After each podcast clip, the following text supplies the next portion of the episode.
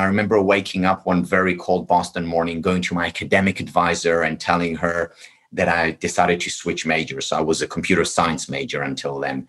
I decided to switch major, and she said, What to? And I said, Well, I'm leaving computer science, moving over to philosophy and psychology. And she said, Why? And I said, Because I have two questions. Question number one, why aren't I happy? Question number two, how can I become happier? Hi, I'm Vishen Lakhiani, founder of Mindvalley, the school for human transformation. You're listening to the Mindvalley podcast, where we'll be bringing you the greatest teachers and thought leaders on the planet to discuss the world's most powerful ideas in personal growth for mind, body, spirit, and work. Hi, everyone, and welcome to our Mindvalley podcast. So, today's conversation is on the nature of why we are alive in the first place the pursuit of happiness. And our guest today is none other than Dr. Tal Ben Shahar. Tal Ben Shahar is the creator of Harvard's most popular course. It's a course on happiness. He is also the co founder of the Happiness Studies Academy. And you can visit that on happinessstudies.academy. Tal Ben Shahar graduated from Harvard with a BA in philosophy and psychology, a PhD in organizational studies. He taught two of Harvard's most popular courses in Harvard's history, positive psychology and the psychology of leadership. He was also a teacher of happiness studies at Columbia University. He is a best-selling author whose book has been translated into 25 languages. And get this because he is not your regular professor. He's also a certified yoga instructor whose work bridges Eastern and Western traditions, ancient wisdoms, and modern technology, science, and art. He has lectured around the world in companies like Google, Merrill Lynch, PwC, Microsoft, Intel. Orange, Fidelity, and YPO. So, Tal Ben Shahar, welcome to the Mindvalley podcast. It's so good to have you here.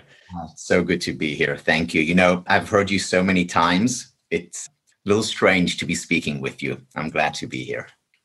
Thank you. Thank you. And you know what? We now have 250 people live who are going to be interacting with us. And already they're posting questions. So for those of you who are new to the Mindvalley podcast, this is how we do it. Mindvalley members join us in the recording live. And every now and then I defer a question to one of you, to one of our members. So as we're recording on Zoom, our members are paying attention to Tal. Many of them have read Tal's books. They are coming up with questions and posting it in our Q&A. Other members are voting questions up. And what happens is we use the wisdom of crowds to identify the best questions to ask Tal. And obviously, the questions that are going to give the most meaningful insights to all our listeners are the ones which are going to bubble up to the top. And then we're going to make those members live so that they can directly interview Tal. Tal, let's get started first, before as the audience questions are coming in, I'd love for you to share your incredible story of squash in Israel, the opening story of your book. So I grew up in Israel, and at the beginning, at least, there were two tracks in my life. One was school, traditional. The other, which I must say I was more passionate about at the time, was playing squash. And I would train very hard. And I must say, as a child, I was not happy. So now that I know the definition of depression, I don't think I was clinically depressed, but I was not far from that. And I remember thinking that, okay, so I'm not happy now, but when I win the Israeli national championship, then I'll be happy. And I continued to train driven by that belief. And I, when I was almost 17, I won the national championships and I was extremely happy for about four hours. And after four hours, I went back to where I was before, being unhappy, the same knot in my stomach that I felt. But then I said, okay, so I'm not happy now, but when I become the world champion, then I'll be happy. And I continued along that line. Unfortunately, I got injured, switched the trajectory of my career and from focusing on sports, focused on academics. I applied to Harvard, went to Harvard, found myself in my second year doing very well academically. I still played squash, I did fairly well there, doing okay socially, and yet being very unhappy. And I remember waking up one very cold Boston morning, going to my academic advisor and telling her that I decided to switch majors. I was a computer science major until then. I decided to switch major, and she said, What to? And I said, Well, I'm leaving computer science, moving over to philosophy and psychology. And she said, Why? And I said, because I have two questions. Question number one, why aren't I happy? Question number two, how can I become happier? And it's with these two questions that I then went on to get my undergraduate degree as well as my graduate degrees, all the time focusing on how can I help myself, individuals, couples, organizations, and ultimately nations increase levels of well being. That is beautiful. And I love the fact that you started with questions. I remember attending Tony Robbins' Date with Destiny around 10 years back. And he made us all define the questions that we perpetually ask ourselves. And those questions, actually, Tony Robbins suggested, influence how our life expands. And I love that your question is how do I make myself happier? Happier. In fact, when we were coming up with the promotion for this episode to get all of this live audience in, and we are almost at 300 people now, the original card that went up on our social network was how to be happy. And I said, no, no, you cannot do that. It has to say how to be even happier. I learned that from Tony Robbins. He said, if your question is how to be happy, it implies that you are unhappy. But if your question is how to be even happier, it implies that you are good, but there's more to go. So I love that that was the question you asked yourself. Vishen, there are two very important distinctions that, that you pointed to. The first one is a question. Look at the word question. Within question, there is a quest. Question begins a quest. This is the beginning of our journey. And related to that journey is the journey of happiness. So many people ask me, So, Tal, you weren't happy then. 30 years hence, are you finally happy?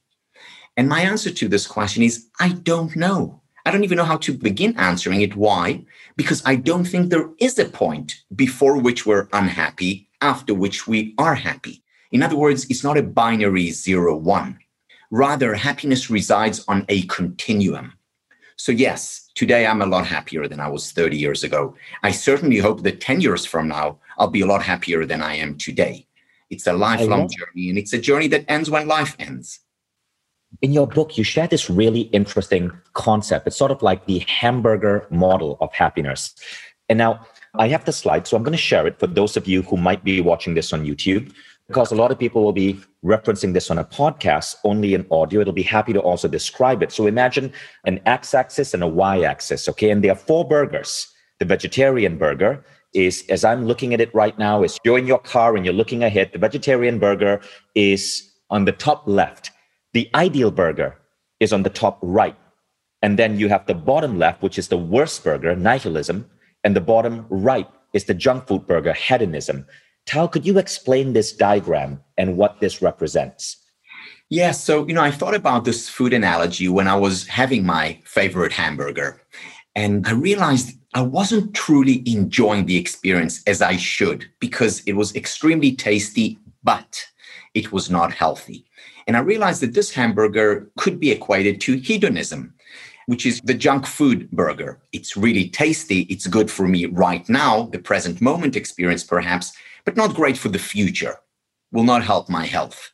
And therefore, it wasn't a complete experience. Then, looking at the top left, corner you have the uh, vegetarian burger perhaps you know and that may be extremely healthy but let's take a vegetarian burger that's not very tasty so it's not great for the present, but it's great for the future. It contributes to my health. And that would be equivalent to the rat race.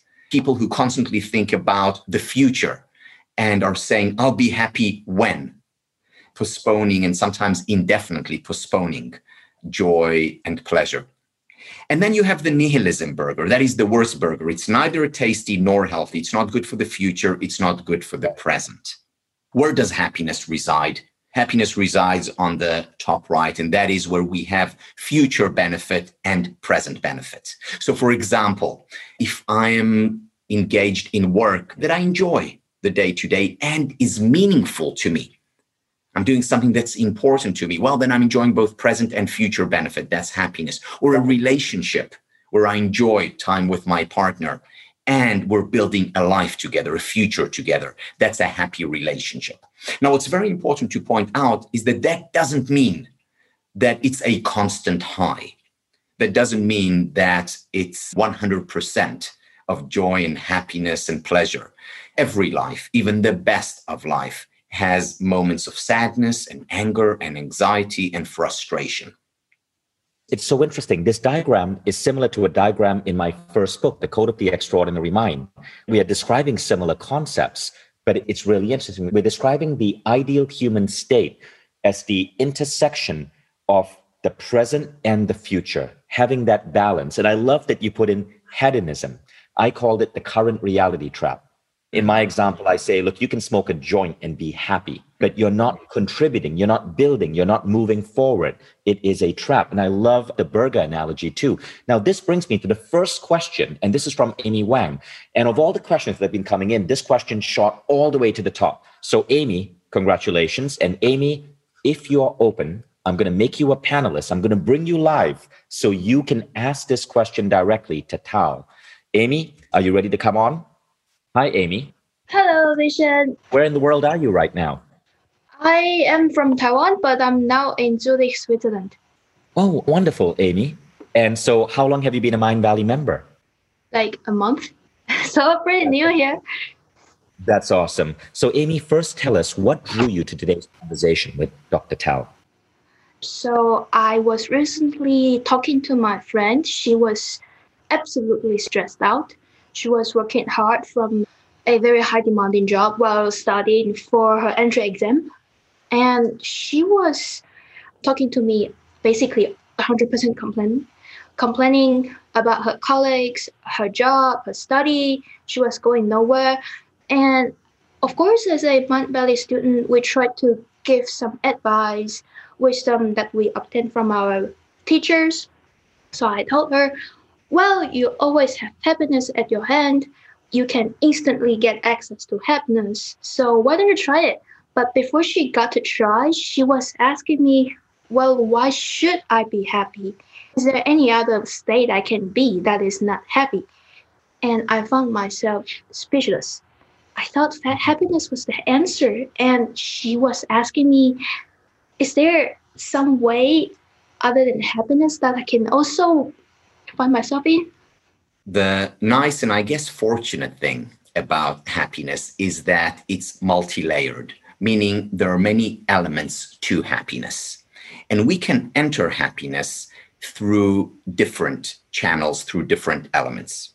Specifically, think about happiness as comprising the five elements. First of all, spiritual well being, which is about a sense of meaning and purpose in life, which is about mindfulness, Think about physical well being, which is an important part of happiness. Think about intellectual well being, about learning. You know, people who ask questions, who are lifelong learners, also live longer in addition to being happier. Then there is relational well being, our connection to other people. And finally, emotional well being. That is about dealing with painful emotions when these arise, and they do sometimes, and cultivating pleasurable emotions. Now, these five elements that comprise the acronym SPIRE spiritual, physical, intellectual, relational, and emotional each mm-hmm. one of them is a potential path to happiness. So when you address your friend, you can say to her, just focus on one. How about cultivating relationships? Let's spend more time together. Or how about learning things that you're really interested in? That's the intellectual well being? Are you exercising regularly, which is a path through physical well being into happiness? Do you find a sense of meaning, or are you meditating? Perhaps do you have a practice? These are all legitimate, important, evidence based ways of increasing happiness. So when you are helping your friend, you can help her in a way that resonates with where she is at that moment. I love that. Spire spiritual, physical, intellectual, relational, emotional. Beautiful. Amy, what an amazing question. Now, Amy, I want you to ask your second question, the one that got 14 votes. You want me to read it out to you? Sure. It says, Why are we so obsessed about being happy? Wouldn't this be yet another source of stress? I know mm. someone who feels stressed and annoyed for thinking that she should be happy. Amy, do you want me to answer that question? yeah, I, actually, I, I think the the should word is really yeah. the source of the problem. Yeah, like that's a responsibility, not the enjoyment. Yeah, you know, it's the should word, and let me even say more about that. So there's research by Iris Mauss showing that people who wake up in the morning and say to themselves, I should be happy, or happiness is really important for me, who value happiness, these people actually end up being less happy. Now, that's a problem because, on the one hand, we're told this, but on the other hand, we're also told, first of all, pursue happiness. Second, we're told how important it is because we know that people who are happier are also kinder and more generous. They're healthier. They have better relationships. They're more successful. So, for all those reasons, we want happiness. And yet, we're told we shouldn't really pursue it or value it. There is a paradox here. So, what do we do? Well, one way to do it is self deception, which is a way that I don't recommend. And to say, well, I want happiness. Well, I don't want happiness. Wink, wink. Maybe I do that's not the way to go. The way to go is to pursue happiness indirectly. Let me give you an analogy. Think about sunlight. You look at the sunlight directly, it hurts. However, if you take the sunlight and you break it down into its elements, say the colors of the rainbow, then you can observe it and even enjoy it. Directly, it hurts. Indirectly, we benefit. The same with happiness pursuing happiness directly can actually hurt. This is what the research by Mauss and others show. But if I break down happiness, say to its elements spiritual, physical, intellectual, relational, and emotional then I increase levels of happiness without the downside of direct interaction with it or direct pursuit. So to indirectly pursue happiness is the path, the way to go. This is such a beautiful revelation. I love the analogy of looking at sunlight directly versus embracing the sunlight. And I love the concept of spire. I want to go deeper in that. First off, thank you so much, Amy. Amy, how old are you? You guess? I have no idea, but you seem really and freaking brilliant. It's a lie. I don't know. It's a genetic stuff. I am already 25. You're 25. I see. well, you're aging really well. You look wonderful. when you're 50, you'll probably look 30. yeah, I hope so. I really hope so. Thank you, Amy. Thank you. So, Dr. Tal, Spire is a brilliant insight. It's so easy to remember. I love the phrase. You said, don't look at the sunlight directly. Focus on Spire, on the S P I R E. But what do you mean by that? How do we focus on the spiritual, the physical, the intellectual, the relational, and the emotional? So, going back to the research, if I get up in the morning and I say to myself, I'm going to become happier, I'm going to increase happiness levels, that's not helpful. Sometimes has the opposite effect, in fact. However, if I wake up in the morning and say, I'm going to cultivate my relationships today. So I'm going to spend a quality hour with my BFF, best friend forever, where we're going to interact and talk and hang out. That's increasing happiness. Or I'm going to start working out now, three times a week at least. That will increase my levels of happiness. Or I'm going to start a meditation practice. Five minutes a day, that's all. That will increase my levels of happiness. And what I'm doing then is indirectly pursuing happiness through its elements, not through the ultimate sunlight, the thing in itself. So, are those five elements scientific determinants of happiness? Is there science backing this up? Yeah. So many people ask me when I talk about this and write about Spire, they said, Oh, so did you invent Spire? And I said, Absolutely not. I synthesized wisdom other people's wisdom into that spire model. Because wherever you look where you look whether you look at lao tzu and confucius and aristotle and plato and patanjali and when you look at more modern writers whether it's in philosophy psychology theology literature you find these elements there. You can extract spire from shakespeare. You can extract spire from the latest research on neuroscience these are elements that are part and parcel of who, who we are as human beings. So Aristotle talked about us being rational animals. That's intellectual well being. David Hume talked about us being emotional animals, as did Lao Tzu, comparing our emotions to the flow of water. Every one of the Spire elements you can find traces of, explicit mentions of in the great literature. But isn't there one that's more dominant than the other? Because I recall, I think it was the 1977 Very Happy People study by Ed Diener at Harvard. Didn't that say that the only thing that truly correlated with happiness, and it was a 0.7 correlation, is the strength of your human connections? Number one predictor of happiness, quality time we spend with people we care about and who care about us. That's one element of happiness. And yes, to most people, it is Having said that, research is very important. I spend my life uh, doing research and reading research and teaching it. However, no less important than research is me search. In other words, it's important for me to look inside and to ask what matters to me. So, yes, of course, relationships matter to me. My family, my friends, my colleagues matter a great deal. At the same time, for me, a very dominant element of Spire is intellectual well being. For an athlete, physical well being. Now, physical well being is important for everyone, exercise is important for everyone. For her, it's more important. Just as for me, intellectual well being is more important. At the same time, learning is important for everyone. The question is to what degree? And what we can do when we have the spire elements is basically ask ourselves, how am I doing here spiritually? How am I doing intellectually? How am I doing emotionally? Evaluate this, do what I call a spire check in. And then based on that, on the scores, decide where do I want to invest a little bit more? Or do I want to invest a lot more to increase my overall happiness? So here's where I'm getting a little bit confused, okay? When I think of Spire, it seems like it's only about me setting goals in those five areas. But you also spoke in your hamburger model, you spoke about the present. How does the present fit in there? Because right. I can see how we might set a goal to be physically more active. We could set a goal to go out there and maybe date more, to meet more people. But what about the present aspect of your model? There are two places where it appears the first place is in spiritual well being, the other place is everywhere else. Let me explain. So, part of spiritual well being is being present. Hmm. Part of spiritual well being is being mindful. Henry Miller said it.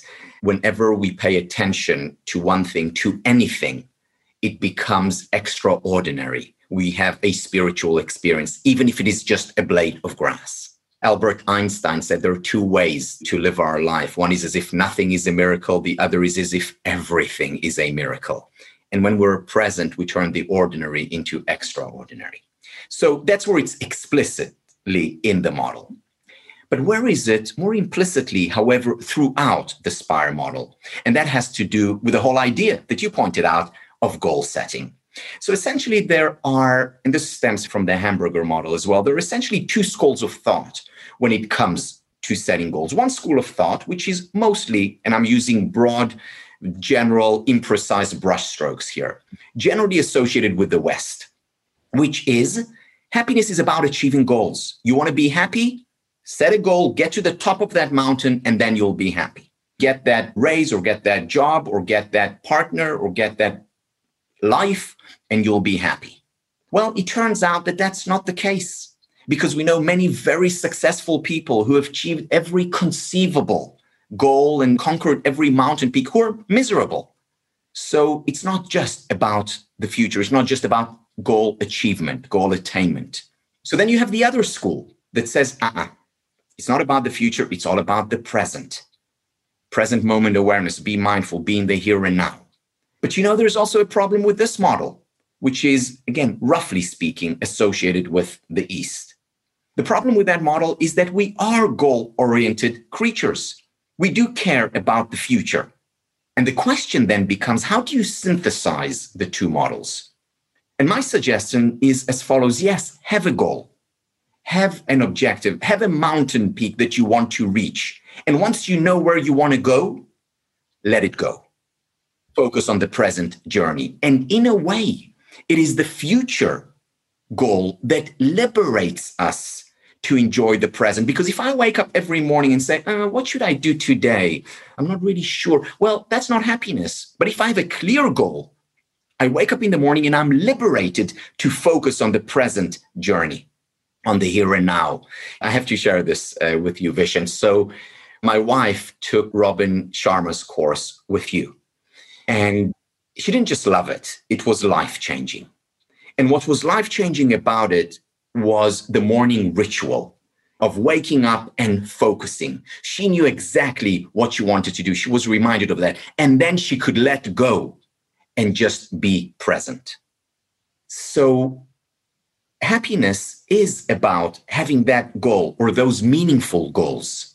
And then once we have them, we can let go. 27th of April, my publisher said my book is going to come out. I have that goal. I don't need it anymore. I can just focus on writing every day for three to four hours. I love that. What you're saying reminds me of this quote by Bruce Lee. I actually have my son and daughter coming over tonight, and I'm making them watch a Bruce Lee biopic because there's so much to learn from Bruce Lee. And so I was just reading about Bruce, and what you said reminded me of this quote I read him say. Bruce Lee believed that goals often just serve as a target, and that the important thing about goals is that they give you something to work towards, but not to lock you down if something is not working. I love that. I have not heard this before. If you've enjoyed this podcast, consider joining Mindvalley All Access. Now you can sign up to Mindvalley All Access and unlock every Mindvalley program instantly.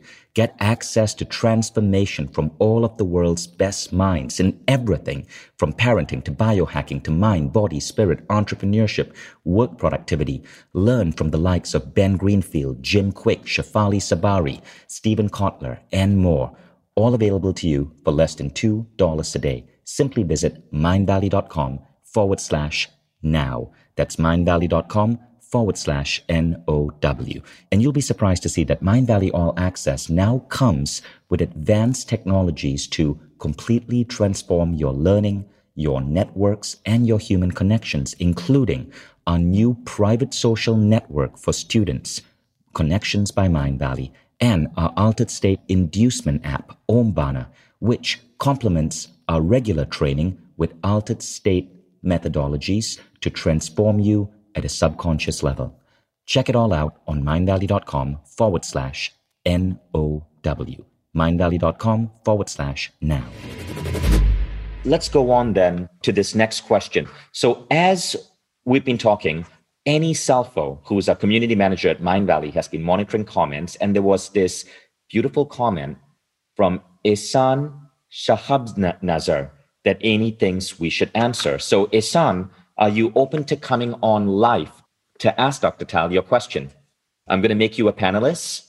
I hope you're comfortable. And if you want, just say no.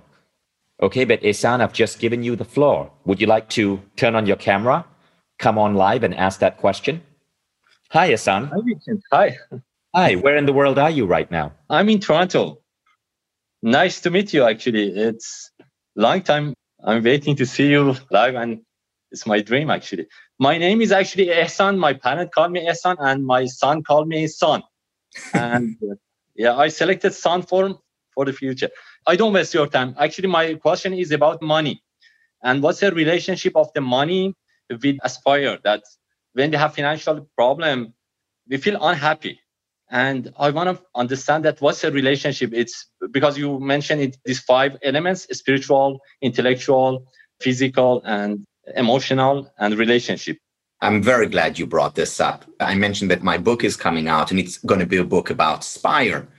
And it's an academic press that is publishing the book, and an academic press sends all the books for review.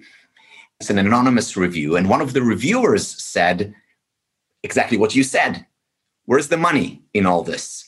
He said, and I recommend you add another letter to Spire. And he said, I recommend you to add the letter A so it becomes aspire, so it becomes affluence well being, in addition to spiritual, physical intellect. And I actually thought about it and I thought, you know, it was, you know, obviously brilliant. And I decided not to, not because money is not important. Let me share with you some of the studies and then, or a couple of the studies, and then why I did not add A to aspire. So, money matters a lot to happiness up to a certain point. So, Ihsan, if you don't have enough money to support your family or for your basic needs, of course, you give an extra thousand dollars is going to make you a lot happier. money will affect your happiness. Beyond basic levels, and I mean basic, I mean food, shelter, security, education. Beyond that, money doesn't add much to happiness. Having said that, there are worse and better ways of spending our discretionary income. So, money beyond the basic needs. For instance, when people are asked, What should I spend my extra money on? Should I go on a holiday or should I buy a new car? Well, most people will say, Well, a car, because a car I'll have three years from now. A holiday will be over in two weeks. It turns out that that's not the case, that a vacation with people you love will actually contribute more in the long term not just for those two weeks, in the long term to your happiness. So experiences on the whole matter more than things when it comes to happiness. Also, another way to use money to increase happiness is giving. Generosity, helping other people contributes a great deal to happiness. Now, why not add money as one of the SPIRE elements? When you look at the SPIRE elements, each one is an integral part of who we are as human beings. So, spiritual well being, well, just listen to the existentialists. They talk about us being spiritual beings. In terms of physical well being, well, whenever people define human beings, they say they are this kind of animal. The physical side is indisputable, it's part of who we are as human beings. In terms of Aristotle, I mentioned earlier rational animals, he says. That's intellectual well being. We're certainly relational animals, social animals. We are also emotional beings. But are we financial beings? I don't think so. And there are very few economists that would say that. Yes, finance is important, money is important, livelihood is extremely important, and yet it doesn't define us as human beings. Now, each one of the SPIRE elements contributes to our ability to make more money. Because if we find work that is meaningful to us, we're more likely to do well there. If I take care of my physical health, I'll have a lot more energy. Then, of course, I'll be more successful and effective at work. My concentration will be better. If I'll continuously learn intellectual well being, of course, I will be able to be more prosperous. So they're all related. However, it's not one of the core pillars of the happiness model. Love your response. But, and I remember reading a study that said that happiness goes up until you hit about 75,000 in annual income if you're in the United States. And then it kind of just stays stagnant. It doesn't go beyond there. So there seems to be a happiness cap on money. Yes. And the happiness cap, one of the great things about these studies is that they show you know the big picture and average. The downside is that it gives you a big picture and average. So 75000 if you live in the us on average but also not if you live in manhattan. Right. It's going to be high. if you live in a small village where cost of living is a lot lower. A lot of it depends on what other people have because we do compare ourselves again for good and ill with the environment. The bottom line is that we do want our basic needs met we do want to be able to feed our families and send our children to get good education and be able to enjoy our life beyond the day to day concern. After yeah. that, money doesn't make that much of a difference. Thank you so much, Tal, for answering that question. And Isan, thank you for asking such a beautiful question. It's so nice to see you. Welcome to Mindvalley. Thank you so much. Thank you, Vishen. Thanks, Tal. And all of you, I want you guys to know when I bring you guys up and put you on video, you have the right to grab that and share it on your social media. So that is you. I want to honor you as our members. I want to give you an opportunity to share this on your social media so you can share this clip. It's completely yours. Okay. Tal, as you were talking, I just realized about an hour ago, I bought your book on my Kindle. I sat down with a protein shake because I just come back from the gym. I turned on the Christmas lights because I just decorated my house. I lay on my sofa, I covered myself in a blanket, and I started reading, and I felt this flood of happiness. And I was just thinking, wow, I feel so good right now. And I realized it was Spire. I just come back from the gym because I was mm-hmm. feeling that I treated my body well. I was reading your book. That was my intellectual stimulation. Mm-hmm. The stories in your book were giving me an emotional high. And I realized all of the dots were connecting. And I put myself in such a beautiful state. And it didn't require oodles of money. Yeah, those Christmas lights were a little bit expensive, but it didn't require oodles of money. But it was just such a beautiful sense of dose of happiness. So that's one of the happiest moments I experienced in the last couple of days because it's been a stressful past couple of days. So I'm really loving this model. But there's one thing that's bothering me the S P I R and the E. What is confusing me about the E is E is emotional, but isn't happiness an emotion? So isn't that like a recursive loop? I don't understand that. Good. This is also still a response to Hassan. How we define happiness is up to us. The message didn't come from the mountaintop. This is happiness, and this is the only way happiness is. There are many definitions to happiness, and we need to work with the ones that work for us. So, for example, if someone wants aspire, if that works better for them, by all means. There are many people who define happiness as pleasure, and that's okay. To my mind, it's not enough. And it's not enough because when we equate happiness with pleasure, what that means is that there is a very narrow in to happiness and there is an inevitability of unhappiness throughout our life. And when we deepen our understanding of happiness, it becomes much more stable and much more accessible. So let me say a few things about emotional well being, because of course it is an important part of happiness, even if it's not the whole of happiness. When it comes to emotional well being, we need to learn to embrace, accept painful emotions. There's a beautiful poem by Rumi, the 13th century Sufi poet, called The Guest House, where he talks about how we need to invite as guests all emotions, no matter what they are the pleasurable, the painful, joy, sorrow. And when we invite them in as our guests, as our friends, rather than reject them, this is the best way in which we can deal with them. Because the paradox is that when we reject painful emotions, then they intensify, they grow stronger.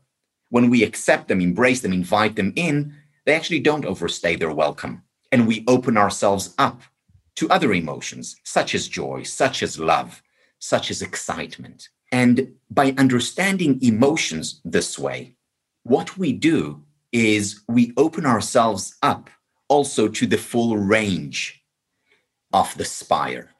Because sometimes I wake up in the morning and I don't feel like writing. There are such days as well. And then I say to myself, that's okay. I'm giving myself the permission to be human, to experience whatever it is that I'm experiencing. However, I still continue to write because meaning and intellectual well being are both very important parts of happiness. And you know what very often happens after? Once I get into my writing, emotions follow and I start to feel a lot better as well. But even if I don't, that's okay. I'm not looking to lead a perfectly inspired life. I'm looking to becoming happier and happier over time. Beautiful, beautiful. I love that you dropped the Rumi quote. I'd like to read out the guest house poem. This is the Coleman Barks translation for all of you because I think you're going to find this interesting. This being human is a guest house Every morning, a new arrival, a joy, a depression, a meanness, some momentary awareness comes as an unexpected visitor. Welcome and entertain them all, even if they are a crowd of sorrows who violently sweep the house empty of its furniture. Still treat each guest honorably. He may be clearing you out for some new delight. The dark thought, the shame, the malice, meet them at the door laughing and invite them in. Be grateful for whoever comes because each has been sent as a guide from beyond. Wow, that poem gives me goosebumps. Each has yeah. been sent as a guide from beyond. Tal, someone posted this in the question. I won't read their name because this is a very personal question. Okay, but I think other people may be thinking the same thing that may want to be anonymous. The question is I'm going to use this person's example. I have a son who was depressed because his wife left him for another man. How then do I help bring happiness back into the life of someone I love so much who is going through so much pain? That's a tough question. It's, as you said, Vishen, it's a common question because we experience loss in our lives, whether it's loss of a relationship, whether it's loss of a loved one, whether it's loss of identity. And whenever we experience loss, there are essentially two ways, again, very roughly speaking, essentially two ways of dealing with loss. One way is to say, I'm going to be strong.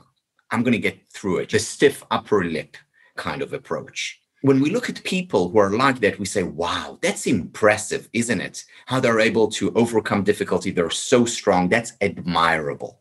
So that's one approach. The second approach is they break down, they cry, they talk about it, they express their feelings and their emotions. They're really struggling, and we know it. And when we look at them, we say, wow, I hope they'll be okay. I'm really worried about them.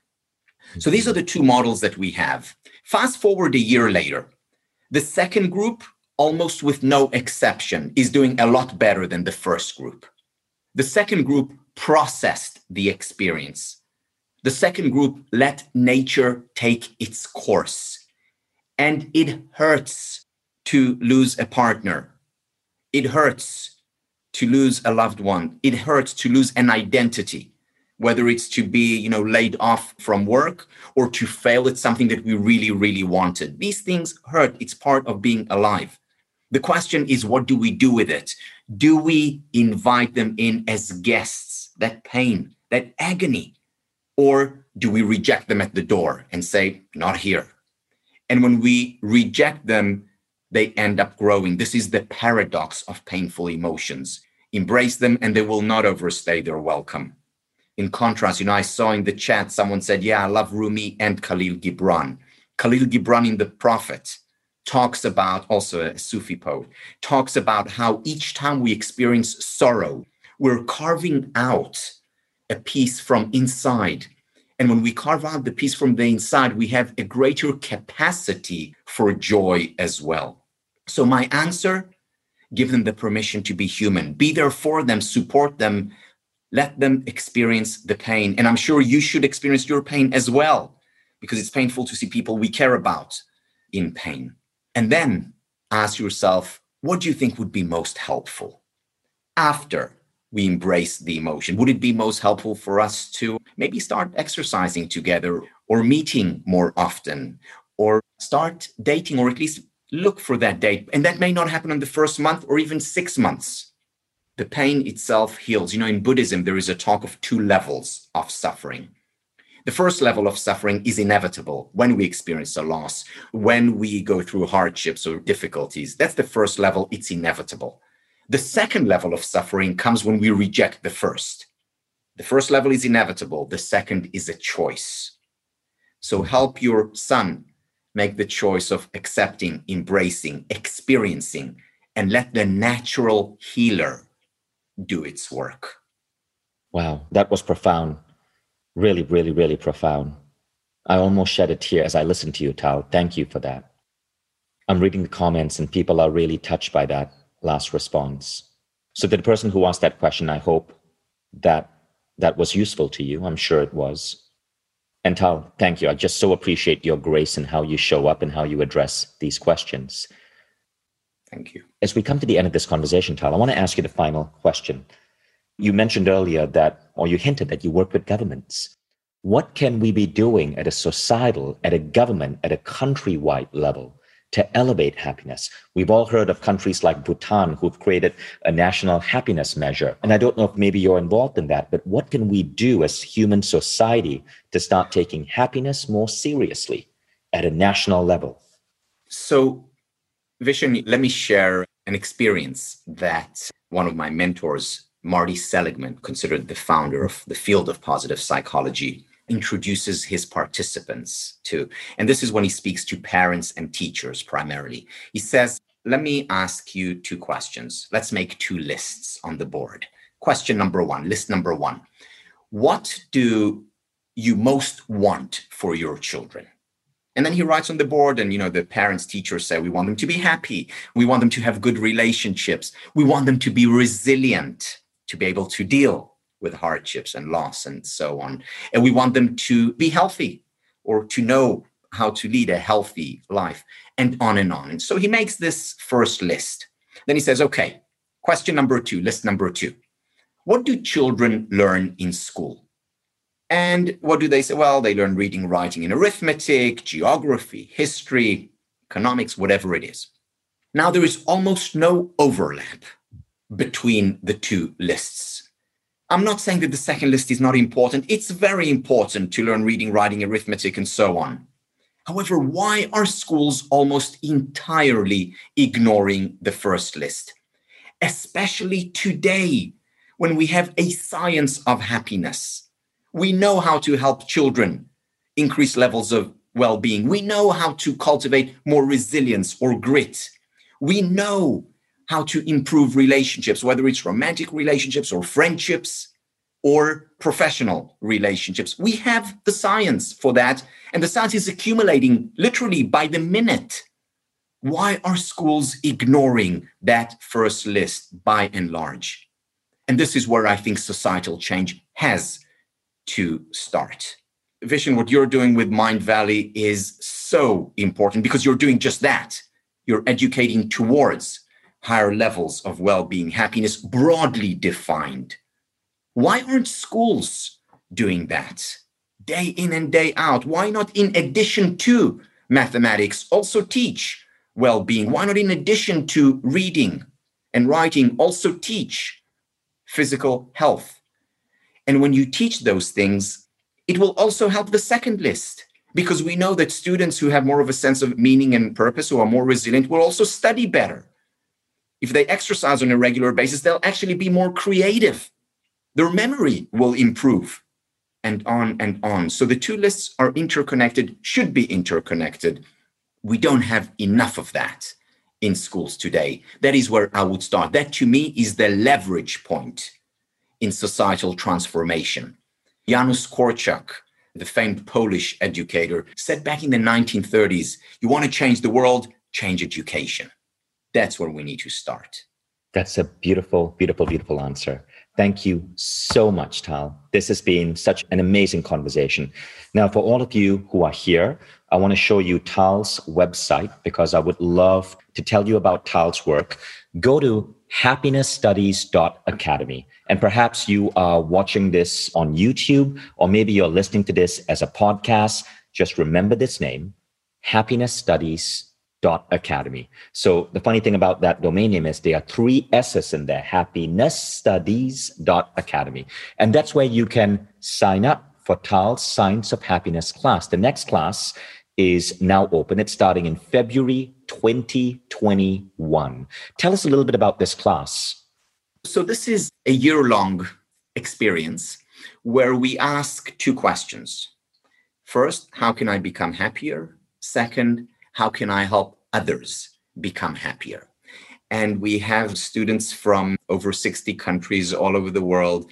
Some are therapists and coaches and managers and parents and teachers, every profession, and applying it to their lives, personal lives as well as professional lives. Now, increasing happiness is a value in and of itself.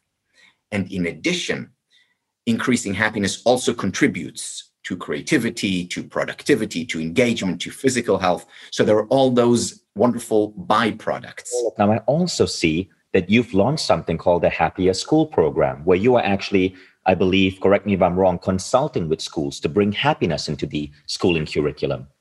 We've created a curriculum which is mostly around the great stories, the great books, the great literature from around the world. So we bring in African folk tales and Greek mythology. We talk about Confucius and we talk about Marianne Evans and Rumi and bringing these ideas and teaching them from first grade all the way to 12th grade to incorporate, to inculcate the spire elements. And this is for teachers. So teachers who are interested could enroll in this. Yes, it's for teachers, it's for schools, and ultimately for the students. And I want to mention everything you do because I believe that your mission is so important. I mean, for every person who learns from Tal, they become an influencer of happiness. They get to spread this wisdom. And this is like the ultimate state of human existence. Now, Tal, you also offer an online certificate in happiness studies, CIHS. Could you tell us about that? Is that what you get after you complete the February 2021 class?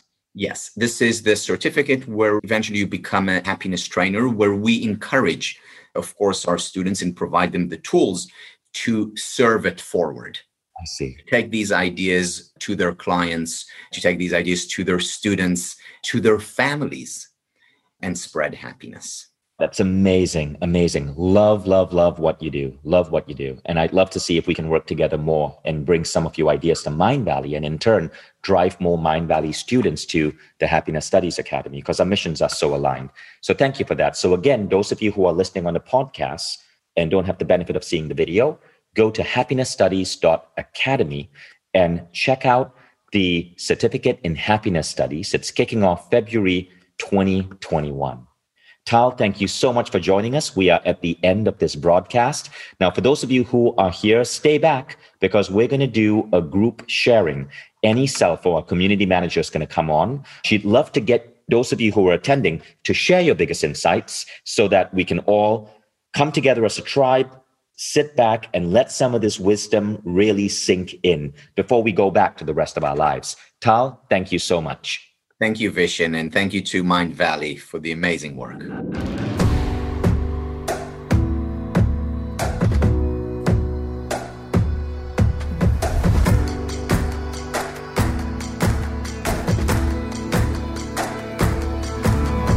I'm Vishen Lakhiani, and this is the Mindvalley Podcast.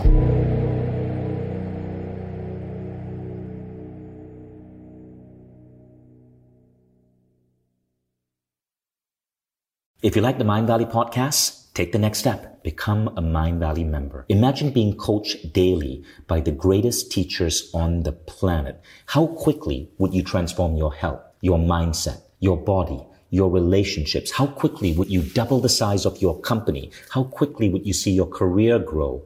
How quickly would you eliminate any limiting belief that's holding you back and manifest a life that you once thought beyond your dreams?